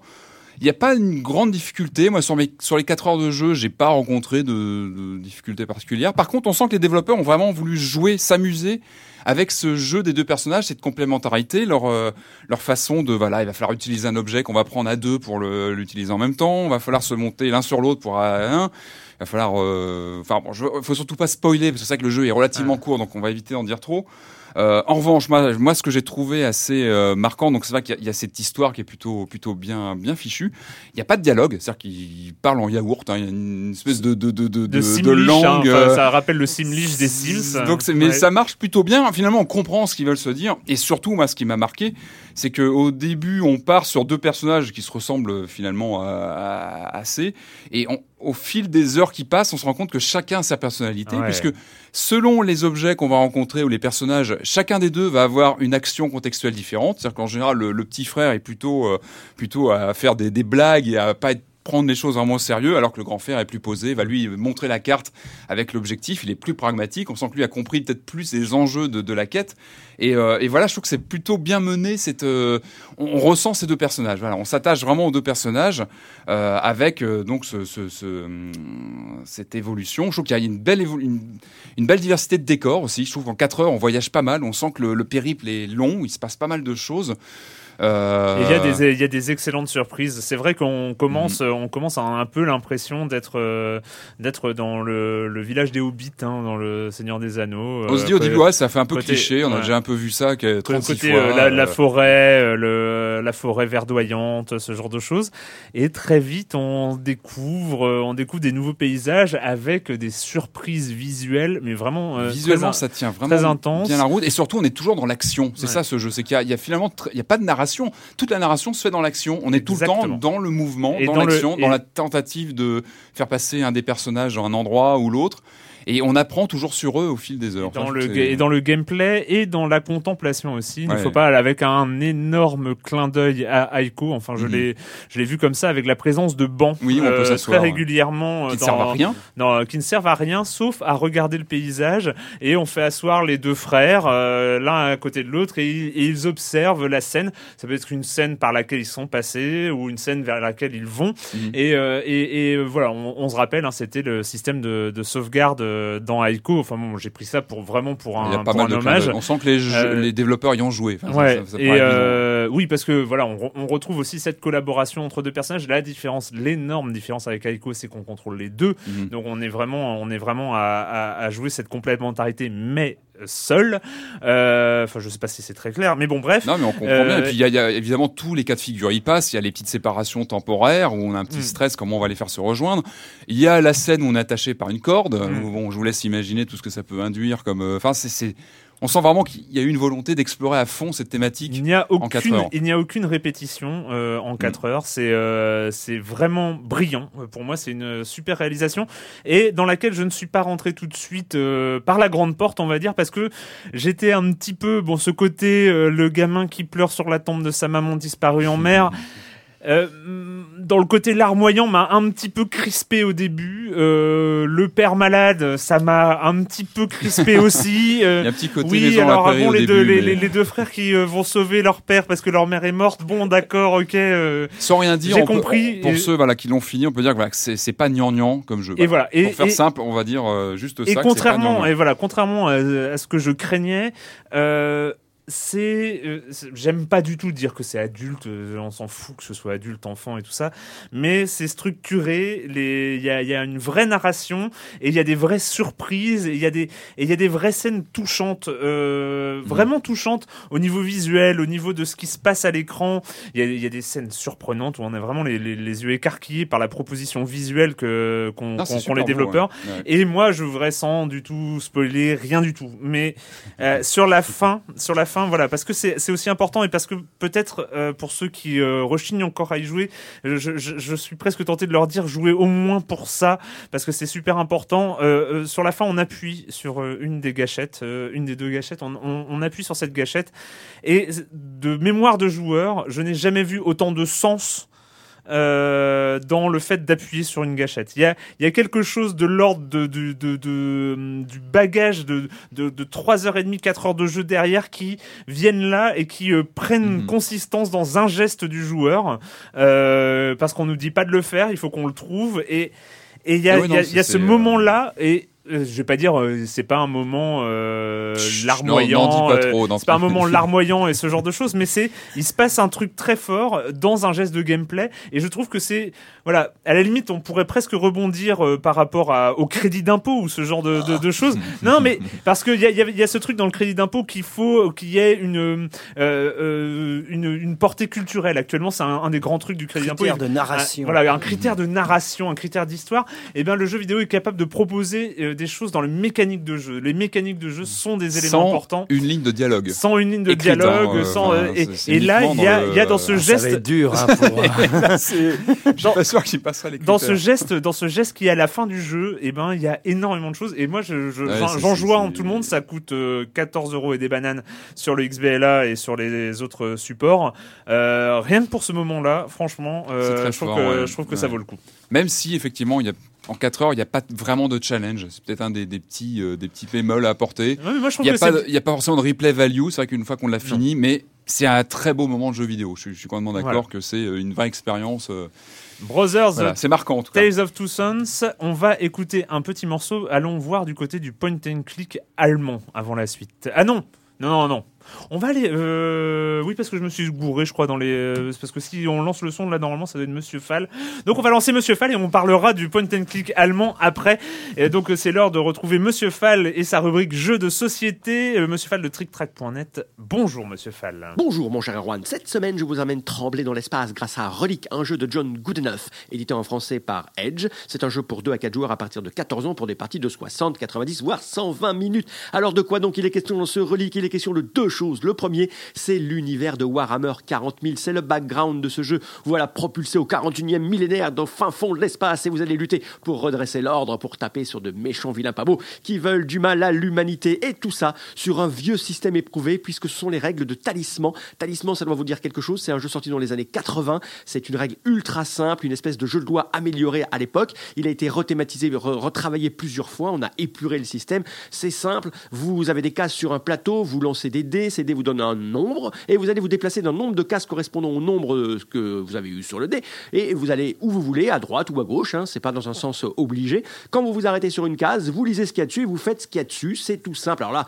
pas question de piocher une carte chance qui va vous dire que vous avez gagné un prix de beauté. Non, les cartes que vous allez retourner vont vous donner euh, des frissons dans le dos puisque bien souvent il s'agit d'ennemis qui veulent euh, du mal à votre postérieur. Alors vous allez devoir lutter. Vous avez une feuille de personnage avec des caractéristiques, des compétences, des armes et vous allez taper là-dessus. Vous allez euh, parfois faire des rencontres qui sont plutôt bonnes pour vous, euh, des compagnons qui vont vous donner des choses pour vous améliorer et parfois des ennemis pas beaux qui vous veulent du mal. Il va falloir leur fracasser le crâne à grands coups de pistolet laser. Alors l'idée générale, c'est que vous vous aventurez sur ce plateau, à droite, à gauche, vous rencontrez plein de choses avec vos, camarades qui sont pas forcément des amis qui vous veulent du bien aussi. hein. Vous allez lutter pour être le premier à aller au centre du plateau, puisque le plateau est découpé en zones, en zones spatiales. Et l'idée, c'est de progresser, de devenir le plus fort pour arriver au centre du plateau pour affronter le boss de fin de niveau, lui péter sa gueule et le renvoyer au fin fond de l'espace pour rire à tout jamais, pour laisser l'univers tranquille. Donc c'est ça, c'est ce qu'est Relic, un jeu avec du matériel ultra riche, il y en a partout, il y a des petites figurines pour vous représenter sur le plateau extrêmement bien sculptées, il y a des cartes, des dizaines de cartes, des pions pour les poignets, enfin bref,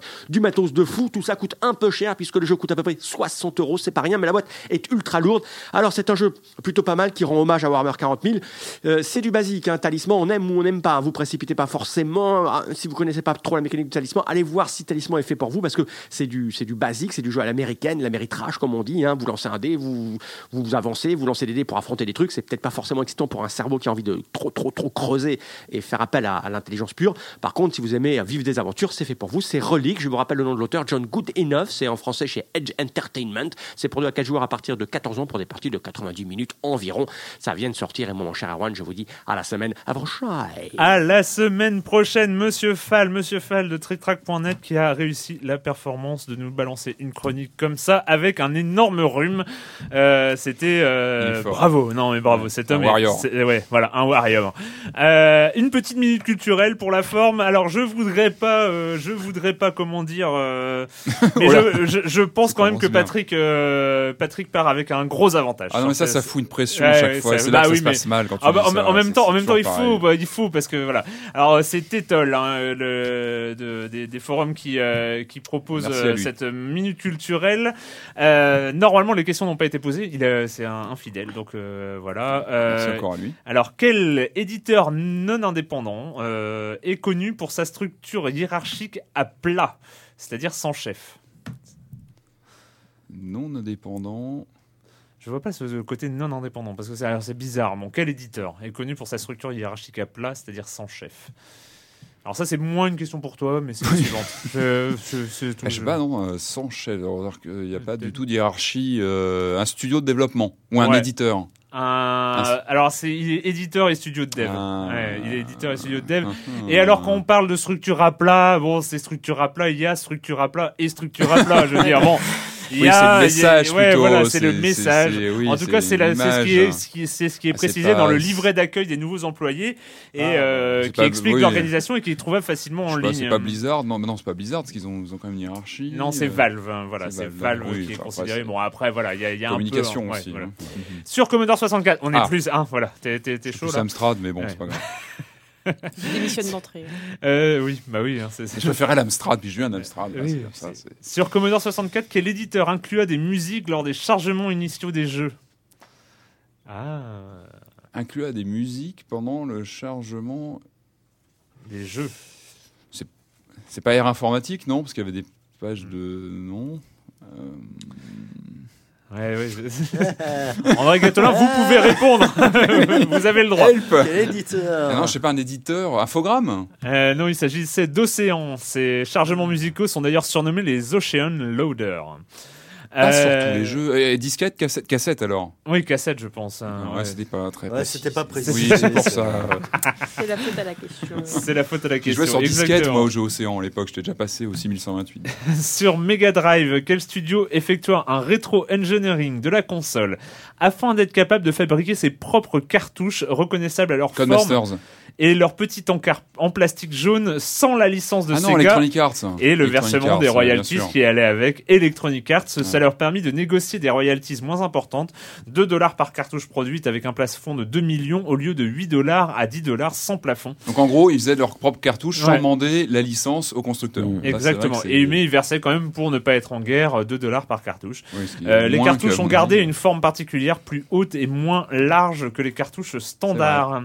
Euh, sur Mega Drive, toujours, euh, euh, quel studio n'ayant pas reçu le dev kit de la part de Sega a fabriqué son propre dev kit à partir de Retro Engineering euh, d'un dev kit officiel?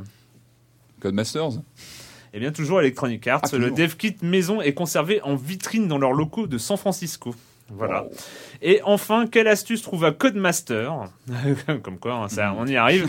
euh, pour brancher quatre manettes sur la Mega Drive Ouais, qui ne disposait pas de multitap. hein. Port manette sur la cartouche. Exactement, ayant eux aussi la capacité de fabriquer leurs propres cartouches au final, ils placèrent les portes, les ports manettes directement sur la cartouche, par exemple ça, sur, sur un Allez, je sais pas, Micro Machine par exemple. Euh, Quel voilà, talent, ça valait même pas de points parce que c'était dans la réponse. Micro Machines 96 et Micro Machines Military. Voilà, c'était la minute culturelle euh, de Tétol. Tu t'en es bien sorti. Hein. Tu t'en C'est un peu trop sorti. Commodore 64 pour moi, mais c'est- Ça, ça va. Tu... On parlera Amstrad un autre jour, Merci. promis, promis. On va parler donc de Inner World finalement. Robert is a simple apprentice.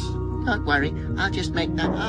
No, Robert, boy, stay here. But then he meets Laura. What do you think you're doing here, Bozo? Oh, uh, Laura has a mission, I have to find my dad. and she needs your help. Face an unbelievable adventure. Uncover the mystery of the Wind God. And meet the proud people of Asposia. Since when are you into garbage?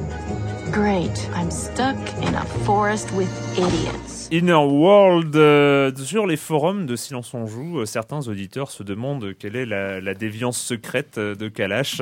Euh, ils ont listé les, ceux des, celles des chroniqueurs et puis ils se demandent, bah, c'est quoi Euh, Et je crois qu'un qu'un des auditeurs a dit c'était les, les point and click tordus. Euh, donc, Alors, plus exactement, je crois qu'il a dit les point and click teutons.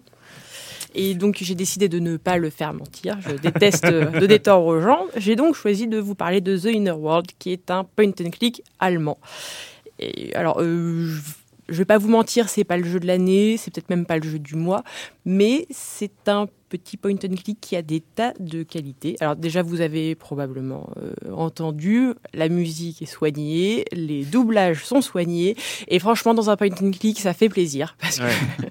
voilà, euh, production souvent indépendante oblige, voilà, il y a souvent des... euh, un peu rustique parfois. voilà. Donc, c'est l'histoire de Robert. En fait, euh, Laura n'était qu'un personnage secondaire. hein. le trailer est un petit peu mensonger de ce point de vue-là. Mais donc, Robert, qui a un nez euh, à trous, en forme de flûte un peu. D'accord. Voilà, qui d'ailleurs euh, en conçoit un peu de honte, puisque les gens normaux ont un nez euh, à rayures. D'accord. Ah Oui, c'est. Voilà. Et donc, tout commence avec un pigeon qui vole un collier à Conroy, qui est le protecteur de Robert. Robert qui doit avoir une quinzaine d'années, si je vous dis pas de bêtises. Enfin bref.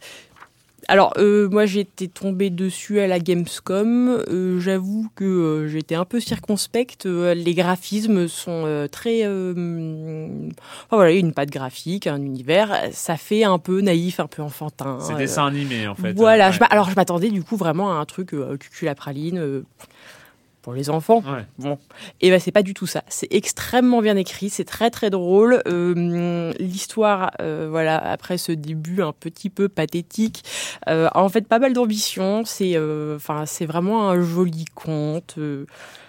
C'est drôle, c'est enlevé. Alors, il y a des énigmes qui sont extrêmement tordues, mais les développeurs ont réussi à contourner euh, ce qui pourrait être un énorme défaut euh, avec tout un système d'aide qui est super bien fichu. En gros, bah, voilà, il y a un moment où vous êtes, euh, vous êtes coincé. La Alors, fameuse Z dans le point and click. Ouais. Ça, c'est employé.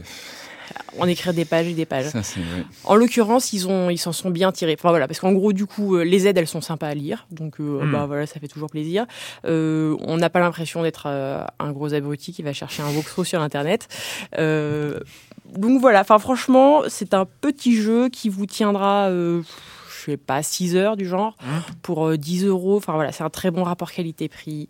C'est mignon. Il y a une remarque euh, Ouais. quand on en a parlé tout à l'heure euh, que tu disais, c'est une des grandes qualités, c'est qu'il a aussi, c'est qu'il a pas de défaut. En fait, voilà.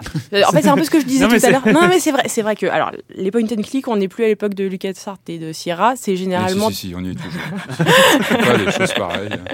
c'est généralement voilà des, euh, des développeurs indépendants, des petites Mm. équipes, et ils font ce qu'ils peuvent. Hein. Euh, je leur jetterai pas la pierre, mais voilà. Enfin, par exemple, il y a un développeur en ce moment euh, vachement à la mode en Allemagne, euh, Dedalic. J'aime beaucoup ce qu'ils font. Euh, euh, ils ont régulièrement des animations où c'est euh, deux frames qui alternent. Enfin voilà, c'est douloureux à regarder quoi. Là, il y a aucun Enfin voilà, il y a aucun domaine dans lequel vraiment il, propre, ça pêche quoi. Voilà, La- les musiques sont bien, les doublages sont bien, l'histoire est bien, les graphismes sont bien. Bref, enfin voilà, il y a rien qui agace, il y a rien qui, qui vient. Et donc on peut vraiment prendre du plaisir et s'amuser. Ça s'appelle The Inner World, c'est une quinzaine d'euros euh, sur tout. Où est-ce que vous voulez, Google Games, euh, voilà, les plateformes de téléchargement classiques du point and click allemand. Donc euh, la déviance de Kalash, on le saura maintenant. Euh, on va revenir, on va revenir rapidement, un peu en conclusion hein, sur euh, sur le rapport d'information. Je précise parce qu'on ne l'a pas dit jusqu'ici, il est consultable en intégralité, en ligne, avec des liens hypertextes qui permettent d'aller directement aux endroits qui nous intéressent. L'intro, enfin même même en termes d'information, voilà, il y a, il y a pas mal, il y a pas mal d'infos sur bon, l'histoire du jeu vidéo. Euh, C'est un peu, c'est un peu du, du classique, mais la situation en France. Le... Ah, Pour ça, on avait auditionné Erwan Cario, donc si c'est classique, c'est Hashtag lol. Euh... bah ouais, voilà. Mais maintenant, je suis, je, je suis perdu. Eh ouais, c'est comme Euh, on a on a parlé de, de la formation. Il y a, il y a des, des- deux des préconisations hein, qui concernent qui concernent Mm. la formation sur. euh, en fait, on se sent derrière, c'est à la place d'aller chercher à Montréal, euh, d'aller euh, dans l'Eldorado du jeu vidéo. Et si on disait aux jeunes sortis d'école, euh, allez-y, euh, créez votre boîte. Alors il faut d'un côté leur apprendre, enfin leur permettre de créer la boîte avec les pépinières d'entreprise. Alors les écoles sont évidemment déjà en rapport avec les pépinières, mais essayer de, de rapprocher encore euh, encore tout ça. Et de l'autre côté, peut-être apprendre aussi aux élèves ou à certains élèves euh, à manager, à gérer une entreprise et tout, parce que c'est pas forcément évident euh, et c'est des notions qui ne sont pas enseignées pour l'instant. Ouais. Voilà. Alors ça, c'est une réflexion importante parce que moi été étonné, bon, pour bien connaître l'école de Valenciennes, il y a, un, an ou deux ans, il y a une équipe qui a fait un jeu qui a été primé, qui s'est mis, euh, je me rappelle plus exactement leur nom, qui a été, qui s'est mis, euh, ils sont mis à leur compte. Et puis, euh, ils ont lamentablement foiré au bout de six mois parce que ça s'invente pas, un, le management d'entreprise, et deux, ben, dans le contexte très bureaucratique, on va dire euh, français, euh, c'est encore plus compliqué. Puis avec des banques qui sont pas prêtes à prêter, donc vous pouvez avoir un très beau produit et vous ramasser. Et donc euh, justement, alors ce qui est intéressant, c'est qu'Infogramme qui Infogramme, Info, Comme Infocom et eux travaillent Supinfocom, Sup- Supinfogame travaillent avec le, la chambre de commerce et d'industrie du Valenciennois et ils ont décidé de là de faire de nouveaux bâtiments pour l'école où il y aura effectivement des entreprises, des pépinières d'entreprises et aussi des formations parce que ça c'est Mm. important parce que euh, le, je dirais le prix de l'indépendance c'est de savoir gérer soi-même ça c'est une chose et puis euh, une chose qui m'a beaucoup étonné euh, quand je, je suis allé il y a quelques mois visiter Ubisoft à Montréal dans les studios du, du Maryland, euh, rue Saint-Viateur, etc., au, au nord du plateau. J'ai rencontré le dirigeant québécois de, de, de, de, de la branche et je lui demandais mais comment vous faites pour recruter? Dit bah des écoles maintenant on en a autant qu'on veut. Avant on venait même recruter dans les écoles françaises. Depuis depuis dix ans il y a un nombre de formations qui sont multipliées à Montréal ou à Québec. On n'a plus besoin. On manque de gens un petit peu rodés. Et ils c'est dans le domaine du management et des ressources humaines. Alors on essaye de faire un truc. On, on prend les programmeurs parce que généralement c'est des gens assez euh, carrés, assez rigoureux. Et puis on leur fait une formation. Puis on essaye d'en faire des des micro-managers euh, pour gérer des unités, voire après des studios qui se développent. Mm. Mais on se rend compte qu'il y a tout un métier, et c'est pas simplement dans le jeu vidéo inventé, hein, dans la nouvelle économie euh, liée au numérique. C'est vrai qu'on est sur des prises de risques, on est sur des évolutions technologiques. On n'est pas dans des considérations classiques. Et c'est pas un type qui sort d'HEC ou de l'ESSEC qui va pouvoir diriger une boîte comme ça. C'est généralement l'erreur qu'on fait. On se dit, ah, tiens, on a que. Mhm. Donc ça, c'est un des aspects. Il y a un autre aspect. Passer par d'autres euh, stades avant dans le bah, dans le développement ou dans le. Oui, je, je, pense qu'il y, a vraiment un univers économique, euh, euh une logique de prise de risque. Qu'est-ce qu'on attend euh, Bon, en plus, on a créé des mythes. Hein, on a créé des mythes à travers les, les, grands groupes de, du numérique qui ont réussi. le type qui se balade en tong, qui a les cheveux longs, qui arrive et puis tous les capitaux risqueurs, tout le monde vient mettre de l'argent. Mark Zuckerberg a fait beaucoup de mal à la oui, oui, notamment lui. Donc euh, tout ça, c'est un mythe et en fait, en réalité, bah, il faut bien se rendre compte que euh, et c'est compliqué d'investir de l'énergie dans la création, dans l'innovation technologique et en même temps dans l'épuisement euh, de la recherche d'argent et, et, même de, de, de paperasserie administrative. Puis l'autre aspect pour nous qui est important, c'est dire c'est pas qu'une question d'argent, c'est aussi une question de reconnaissance institutionnelle. Alors je suis pas pour qu'on archi-institutionnalise toutes les cultures populaires ou les industries culturelles, mais quand je vois que aux États-Unis ou dans d'autres pays, les jeux vidéo sont déjà entrés euh, dans les musées. Hmm. Et qu'en France, on est encore sur ce discours régressif de l'addiction, de la violence, du jeu dangereux, du jeu euh, pervers, etc. Euh, je dis, mince, il faut un moment quand même que euh, là aussi, euh, la réflexion, aussi bien du ministère de la Culture, des, des institutions, sorte de ce ghetto. Et ça, c'est un début premier de ce rapport. C'est-à-dire, si nous, sénateurs, qui sommes normalement hmm, le type brontoseur, dinosaure de la politique, on commence à dire, attendez, c'est vachement intéressant, il y a des choses qui hmm. se passent dans cet univers, c'est porteur, ça crée des emplois, ça permet de faire de l'industrie culturelle hors de Paris, parce que je, je le dis toujours. Là aussi, c'est bien entendu au Sénat, c'est plus de 70% de la production est en dehors de Paris. Alors que vous prenez le cinéma, l'édition, tous les autres secteurs de la culture, mhm. c'est archi centralisé. Et moi, je suis toujours étonné dans, dans des villes comme euh, la, euh, Bordeaux et, la région de Bordeaux, d'Annecy, euh, de Lyon, de Roubaix. Bah, les gens se disent, oui, les jeux vidéo, ça existe. Alors qu'on entend à Paris, dans les milieux bien pensants, c'est un truc encore euh, régressif, c'est une culture chewing-gum, euh, on va la coller sous la table quand elle sera terminée, et puis on aura oublié. Et je pense que c'était aussi une, un des aspects de, qu'on voulait faire à travers ce rapport, c'est dire non, ça pèse, ça a un sens économique, et, c'est, euh, et il faut qu'on prenne en compte le secteur, pas simplement en disant on donne des subventions, mais on, on reconnaît qu'il y a quelque chose et qu'il y a une création française en la matière avant de laisser la parole à mes deux chroniqueurs euh, pour les, la, leur dernière question, mais j'avais juste un, un, petit truc pour mmh. peut-être un peu troller entre guillemets. Euh, c'est euh, en fait on a on a l'impression quand même qu'en France les studios qui savent faire des jeux ils ont pas de problème entre guillemets. C'est-à-dire mmh. que on voit hein, sur les, les 12 derniers mois on a même ceux qui vont sortir. Il y a Beyond chez Quantic Dream, il y a Rayman Legends bon chez Ubisoft c'est spécifique.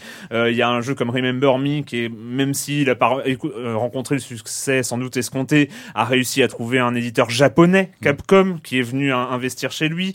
Euh, on a euh, Dishonored, Arkane Studio mm. à Lyon, qui a une filiale à Austin. On a, pour même citer les, les, les, les indépendants comme Amplitude, qui fait un jeu comme Endless Space, qui a une reconnaissance internationale monstrueuse. On a évidemment le succès d'Ankama à Roubaix, qui est, et on a l'impression, voilà, que quelque part, bah, les studios français qui font des bons jeux, eh ben, ils ont peut-être pas besoin euh, de crédit d'impôt en plus, de, choses comme ça. Euh, est-ce que finalement, le problème de la France, c'est qu'on a arrêté, euh, on n'a pas arrêté de faire des bons jeux à un moment et c'était. Est-ce qu'il. Alors, il y en a qui marchent. Hein. Moi, je suis pas persuadé qu'ils. je vais pas citer de nom. Après, c'est un coup personnel, mais je suis pas sûr qu'ils fassent tous des bons jeux. Il y a des hmm. gens qui adaptent des blockbusters du cinéma, qui font de la transposition de choses assurées. Quand on regarde le jeu, on n'est pas, on tombe pas par terre. Hmm. ça, c'est une chose. Et euh, je crois que, bah, euh, typiquement, hein, une boîte comme Quantic Dream, euh, elle aurait plus de soutien et plus de sécurité, plus de fonds propres. Elle pourrait doubler de volume. Mm. Les dirigeants en ont complètement la capacité. Il y aurait un volume d'emploi plus important. Simplement aujourd'hui, ils gèrent projet après projet avec le fameux crunch time où il se passe une période où on est en attente, où euh, les compagnies avec lesquelles ils travaillent disent bah, attendez, vous avancez jusqu'à tel niveau, euh, on va voir dans six mois. Et puis dans six mois, on vous dit si on continue, si on libère une nouvelle, euh, une nouvelle tranche euh, de travail avec les, les, moyens financiers qui vont avec. Euh, tout ça, on reste quand même dans de l'artisanat de très haute qualité, mais qui font pas euh, et qui répondent pas, euh, je dirais, à la capacité productive qu'on a, hein, puisque le nombre de gens qui partent, et, je peux vous dire, moi je suis étonné qu'à chaque fois que je me balade dans les studios à l'étranger, de voir le nombre de Français mhm. que je rencontre. Quoi. C'est, un des rares métiers euh, où on rencontre des gens qui parlent français. Quoi. Mhm. Heureusement, ils parlent autre chose aussi. Patrick hein. Euh, non, je sais pas. Euh, on sait qu'on est actuellement à une période importante puisqu'on a mm. deux consoles de nouvelle génération qui arrivent en fin d'année. Est-ce que pour vous, ça, quel regard vous posez là-dessus sur euh, justement les transitions de génération? C'est que c'est toujours un moment un peu un peu tendu pour les développeurs, pour les structures qui, qui justement travaillent sur les nouvelles machines. On sait que les, budgets augmentent. Quel, regard vous posez là-dessus du justement de, de, la scène française euh. bah, Moi, je, trouve euh, regrettable, mais on va pas refaire le match hein, euh, là-dessus, c'est que la France soit sortie complètement du marché des consoles parce que c'est quand mhm. même un des plus profitables hein, aujourd'hui avec le système. Non, mais il faut bien le dire. Hein, C'est-à-dire que même les, éditeurs ou les studios qui travaillent les licences, on paye très cher, pas seulement le droit d'entrée dans la distribution, mais le droit d'entrée sur un support et une console. Et ça, les Japonais, les Américains, bon bah machine française, ça fait un petit moment maintenant. Ça fait, non, ça fait longtemps et on a loupé ça. C'est pour ça qu'on s'est intéressé aussi à la partie distribution, même s'il est très tard euh, virtuel euh, des jeux. Ça, c'est ça, c'est un des aspects. Ensuite, euh, moi, je crois qu'il s'est passé une chose très très intéressante avec les, les, les deux nouvelles consoles qui sortent. C'est qu'il y en a une particulièrement qui visait à obligé à la connexion en ligne permanente comme une mm. super DRM de protection. Et euh, le marché, les gamers, ceux qui m'en veulent parce que je mets une taxe sur leur petit boîtier, justement, et bien ces gens-là, ils se sont battus et on a compris que la norme du marché, on ne sait pas, on les prenait pas pour des cons. C'est-à-dire que parce qu'on a, on a un vrai problème. Hein. Je ne vous parle pas des. des... Alors euh, aux États-Unis, il y a un nombre de plaintes, euh, notamment euh, des, mômes qui prennent la tablette de papa ou maman et puis qui dépensent jusqu'à 1000 voire 1200 euros sur certains jeux. les gens qui ont des jeux en ligne qui de plus en plus bug, hein, parce que, que, dans les jeux en ligne, Ubisoft par exemple, qui est excellent sur les jeux en boîte, on peut pas dire que ce soit les champions de l'élaboration de ce jeu en ligne. Alors on crée une nouvelle filière Là, ils vont développer un nouveau studio au Canada, mais euh, vous avez des choses qui sont en cours d'élaboration. Il faut euh, euh, continuellement se connecter pour réactualiser, développer.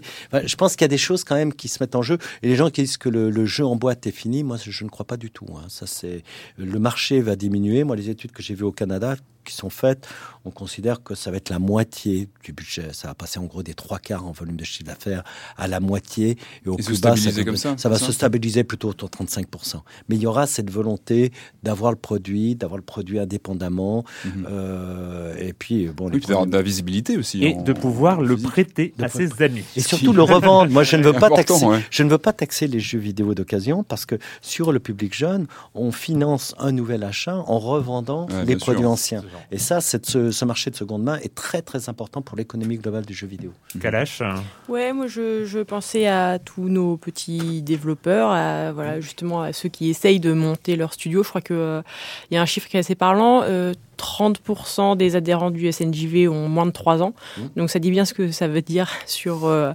voilà, sur euh, l'écosystème et euh, sur à quel point on meurt vite.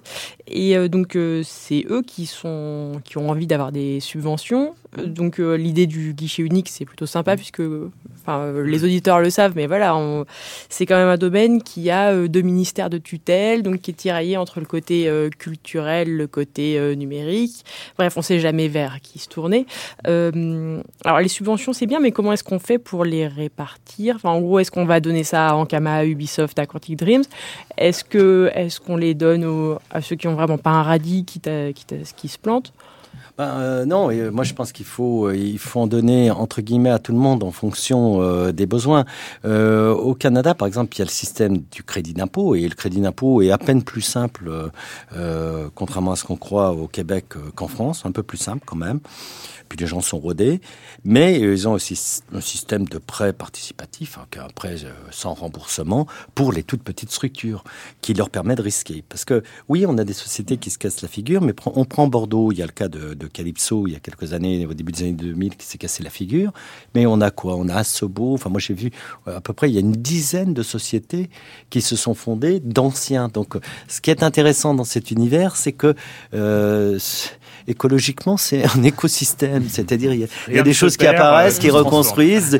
bon, rien et rien ne disparaît totalement. Et euh, moi, je suis persuadé que les petites et moyennes structures sont totalement essentielles dans cet univers-là. Je crois que euh, c'est d'autant plus essentiel que comme il y a une implantation qui est dans le territoire hors de Paris, euh, les collectivités locales et territoriales comprennent très vite que si elles veulent développer quelque chose dans le numérique, ça passe pas euh, seulement par de la production. Vous faites de la production filmique, vous pouvez faire de du dessin animé euh, numérique euh, en province, mais vous êtes dépendant de quoi? Vous êtes dépendant en fait, en fait en financement essentiellement des chaînes, puisque les chaînes, mm. d'ailleurs c'est la force d'Ankama, ils arrivent à la fois à être compétitifs sur un marché des jeux en mm. ligne extrêmement fort, et en même temps, ils vendent des programmes à France 3, et France 3 vous finance 50% euh, de la fabrication du produit. Après, vous avez tous les produits dérivés et vous gardez la totalité des droits euh, sur l'œuvre. Donc, à chaque fois que vous le revendez dans un pays, c'est jackpot. C'est pas un hasard d'ailleurs si euh, les patrons d'Ubisoft discutent beaucoup avec les gens d'Ankama. Ils ont beaucoup aidé conseiller Ankama au début et ils ont vu le modèle d'Ankama dans le dessin animé et c'est pas pour rien qu'ils font les lapins crétins mhm. en dessin animé parce qu'ils se sont dit là c'est de l'argent public ou de l'argent des chaînes qui va nous financer, ça nous donne une sécurité. Puis là, les droits d'auteur, pour le coup, ils ne discuteront pas les droits d'auteur sur les séries euh, animées. Hein. En tout cas, merci, euh, merci André Gatolin d'être euh, venu, venu nous parler de. oui, la, suite après le rapport, la suite logique, juste pour. Alors, là, je l'ai fait passer aux deux ministres parce qu'elles ont lancé un groupe de, de, réflexion et bon, je leur ai demandé un peu de suspendre leur groupe en attendant nos conclusions parce qu'on pensait qu'on avait fait un travail un peu plus élaboré que de rencontrer simplement les, les, syndicats euh, de jeux vidéo qui, ont beaucoup de propositions, mais euh, donc le rapport est dans leurs mains. Euh, sur la loi de finances, là, immédiat, je pense qu'il y aura un, petit plus qui sera donné. pas énorme, mais apparemment que je vois, il y a quand même un petit effort. À mon avis, on c'est loin d'être suffisant. Et puis maintenant, on va discuter, puis on continue avec certains sénateurs et députés euh, de différents bords politiques à se rencontrer régulièrement au Sénat, à l'Assemblée nationale, pour pousser euh, le jeu vidéo. Puis euh, la suite immédiate, donc je pense qu'il y a un certain nombre de choses qui feront l'aspect de transposition. Si ça passe pas, eh ben on fera des propositions de loi, on fera des amendements au projet de loi de finances. Et puis l'étape d'après, moi, je, je vais, euh, j'ai demandé, je vais voir si je vais avoir un rapport justement sur tout ce qui est euh, l'animation numérique, parce que mm. c'est deux métiers assez connexes. Puis là, à nouveau, alors c'est un métier où on a vraiment émergé ces dernières années. Puis tous les studios sont en train de foutre le camp à nouveau au Canada ou ailleurs. Et donc, ça serait bien parce que c'est une vraie synergie. Hein. S'ils vont au mm. Canada, c'est pas seulement parce qu'il y a des crédits d'impôt, parce que euh, là aussi, il y a un écosystème qui s'est créé entre ce type d'entreprise et que si on comprend pas qu'en investissant sur un petit secteur où il y a que quelques milliers d'emplois ça peut, euh, par euh, euh, capillarité, développer tout un tas d'activités dans les nouvelles technologies de l'information, bah, ça veut dire qu'on n'a pas compris à l'économie de demain. Eh ben merci donc euh, André Gatolin, donc merci, sénateur euh, des Hauts-de-Seine, euh, Europe Écologie Les Verts, co-auteur avec Bruno Retailleau, sénateur UMP de Vendée, du rapport Jeux vidéo, une industrie culturelle innovante pour nos territoires, qui est à retrouver en ligne et qui est bien plus intéressant que le titre ne le laisse supposer. donc, Comment elle s'appelle l'émission hein L'émission, le, le, titre est formidable. Le titre de cette émission est inattaquable. et la question rituelle à laquelle euh, vous n'allez personne ne va échapper. Euh, vous avez le temps de deux chroniqueurs pour euh, y réfléchir. Et quand vous ne jouez pas, vous faites quoi Kalash? Eh bien, moi, je me dépêche de finir de lire Fable. Ah, Alors, voilà. voilà. Fables. Fables. Comme, puisque, puisque, Patrick, Patrick voilà, nous annonçait pour la sortie pour ce vendredi, donc c'est demain, après demain, ouais, demain, demain, après parution du podcast. Voilà. Donc la sortie de The Wolf Among Us, donc le premier épisode. c'est typiquement inspiré de Fable, je sais pas. Complètement, voilà. Ah, donc alors parce que je, dois préciser que donc Telltale, euh, une fois qu'ils avaient fait Jurassic Park, on n'attendait absolument plus rien d'eux. Et puis après ils ont fait The Walking Dead, et donc évidemment maintenant on attend le Messi. Voilà. Et la grosse nouvelle grosse adaptation de comics, hein, donc euh, Fable, comme tu as dit, euh, comics absolument incroyable. Voilà. Big Wolf. Voilà. Donc ils nous font du Fable, sur le même modèle que The Walking Dead. Bref, du coup, j'ai été obligée de lire Fable et euh, j'en suis ravie. Puisque donc. Euh, obligé. non, mais enfin, voilà, obligation professionnelle quand même. Ouais, ouais, ouais.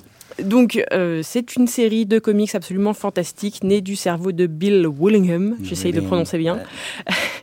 Et donc, on suit euh, les héros des contes merveilleux qui sont en exil dans notre monde. Alors, ils sont tous. Il y a Blanche-Neige, Barbe Bleue, le prince charmant, Hansel et Gretel, bref. Et bien sûr, le grand méchant, Big B, The Big Bad Wolf. Et euh, donc voilà, ils sont, ils sont dans un- une espèce de New York contemporain et euh, ils se battent avec leurs moyens contre euh, le grand méchant adversaire. Alors le début de la série, ça commence vraiment très gentiment avec une enquête policière et, et puis plus ça va, plus Il y a le beaucoup de sang dans le tome 1 quand même. hein. oui, oui, non, mais je veux dire, voilà, c'est c'est voilà, c'est une enquête policière dans cette petite société de dans- de héros déchus. Et plus ça va, plus la série devient ambitieuse, l'histoire prend de l'ampleur et c'est euh, enfin, voilà, moi, Complètement je- épique. euh, C'est euh, ouais. extraordinaire. Il y a Ouais. déjà 18 tomes, voilà. Voilà. Ouais. Alors euh, il y, a, il y a une traduction française euh, publiée en France. Bon, ils se sont passés la balle. euh, il y a trois éditeurs, Ouais. je crois. Mais bref, c'est trouvable. Et il y a une, un spin-off qui est un peu moins bien, mais pas mal, le Jack of Fable. Ah, Jack Fable, c'est pas mal. Il y en a Ouais. un autre qui est Cinderella. Qui est aussi, Cinderella, euh, ouais, mais qui- euh, qui est ouais, peu qui est plus anecdotique, Ouais, plus ouais, côté ouais. James Bond, mais c'est pas mal. Euh, Patrick, Alors moi, ce week-end, j'ai comblé un manque euh, terrible dans, euh, dans mes collections de films. J'avais jamais vu L'homme de Rio de, de, de Broca. J'avais jamais vu, j'avoue. Voilà. Ah. Donc je l'ai enfin vu. Et euh, vraiment une surprise. J'étais assez surpris de, de- du film qui, bah, qui est de 64, je trouve, et euh, je crois, hein, 64. Ouais, et c'est ça. euh, et euh, assez étonnant par sa proximité avec le personnage de Tintin. Enfin, on a vraiment l'impression de voir un film de, Tin- de Tintin à l'écran. Et euh, d'ailleurs, très belle édition. On dirait du Spielberg euh, avant Spielberg, en Exactement. fait. Alors justement, c'est intéressant de que vous en parliez puisque très belle édition chez Gaumont en Blu-ray, donc image très très belle. Et puis surtout, on a une flopée d'interviews, dont Hergé qui parle, qui dit voilà moi c'est comme ça que j'aurais voulu voir Tintin à l'écran parce qu'il évoque les deux films de l'époque qui étaient Les tribulations d'un Chinois en Chine, qui est l'autre. Qui et en fait, non, il, lui, il parle des, des films officiels Ah oui. Tintin des années 60 qui Mmh. sont un peu difficiles Ah à regarder, qui sont euh, pas Les terribles. oranges bleus. euh, Exactement, ouais, qui sont pas terribles. Il dit justement dans l'homme de Rio, c'est comme ça que je voyais Tintin. Et on a effectivement De Broca qui dit voilà, j'ai reçu une lettre de, de Spielberg euh, au moment où il sortait euh, Les Aventures de de l'Arche perdue, où limite il s'excusait de s'être inspiré de son film. Donc euh, donc voilà. ah ouais, j'avais jamais vu ce film et c'est c'est vraiment à voir pour euh, voilà pour les fans de, de RG, de Indiana Jones. Enfin, ça fait beaucoup de monde. En tout cas, un très beau film avec un bel mondo euh, au taquet. Donc c'est vraiment à voir. André Gatolin, une lecture, un film, une série télé, que sais-je? J'ai- moi je lis, euh, c'est pas un soir sans une ligne, comme disait l'autre, c'est une ligne de, de suis pas une bulle parce que je lis beaucoup de bandes dessinées. Pff, il y a- et bon, j'adore la série euh, Powers. Ah, qui est- trop bien, qui est, trop qui bien. est quand même exceptionnelle. Bendis, euh, Bendis Euh, et c'est Homing énorme. dessin. Et là, je suis, de, je suis en train de terminer toute la série des Before Watchmen, donc toute le- le- la vie avant les Watchmen, donc qui est, qui est sortie aux États-Unis, où on a retracé les inégal, personnages. hein. Moi, ah, j'ai j'ai trouvé ça très inégal, les Before Watchmen. eh ben, en fait, il faut les lire. euh, moi aussi, je les avais achetés en petits fascicules. Et maintenant, je les reprends euh, en tomes, les trois tomes qui sont résumés, bon, qui sont sortis pour le moment uniquement en, en anglais d'Amérique. Et euh, c'est pas mal du tout parce que les tout, c'est le même scénariste qui a fait euh, Ouais. les, les différents personnages. Et il y a un plumbing, c'est-à-dire il y a une capacité à mettre des éléments d'une série une autre, et euh, notamment le petit euh, Smiley euh, qu'on retrouve dans la série de, Moore, la, la série originelle, on comprend son origine et d'où elle vient. Il y a plein de choses comme ça, on a beaucoup de réponses euh, que n'avaient pas imaginé initialement les, les premiers auteurs de la série. Donc euh, énorme. Before Watchmen. Euh, moi, pour ma part, j'ai, euh, je continue. hein. Enfin, j'avais un peu laissé tomber, mais c'est tellement toujours trop- très bien qu'on y retombe. Euh, Sandman, j'ai toujours Ah pas bah fini. Neil Gaiman et voilà, je c'est. En fait, je- j'en avais lu beaucoup d'un coup. J'avais fait une pause et là, je reprends et c'est c'est vraiment incroyable.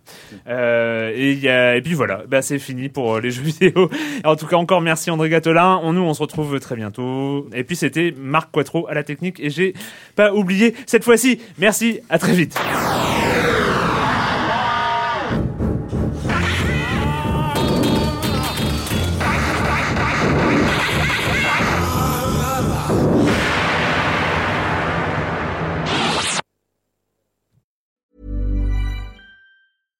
Ever catch yourself eating the same flavorless dinner three days in a row?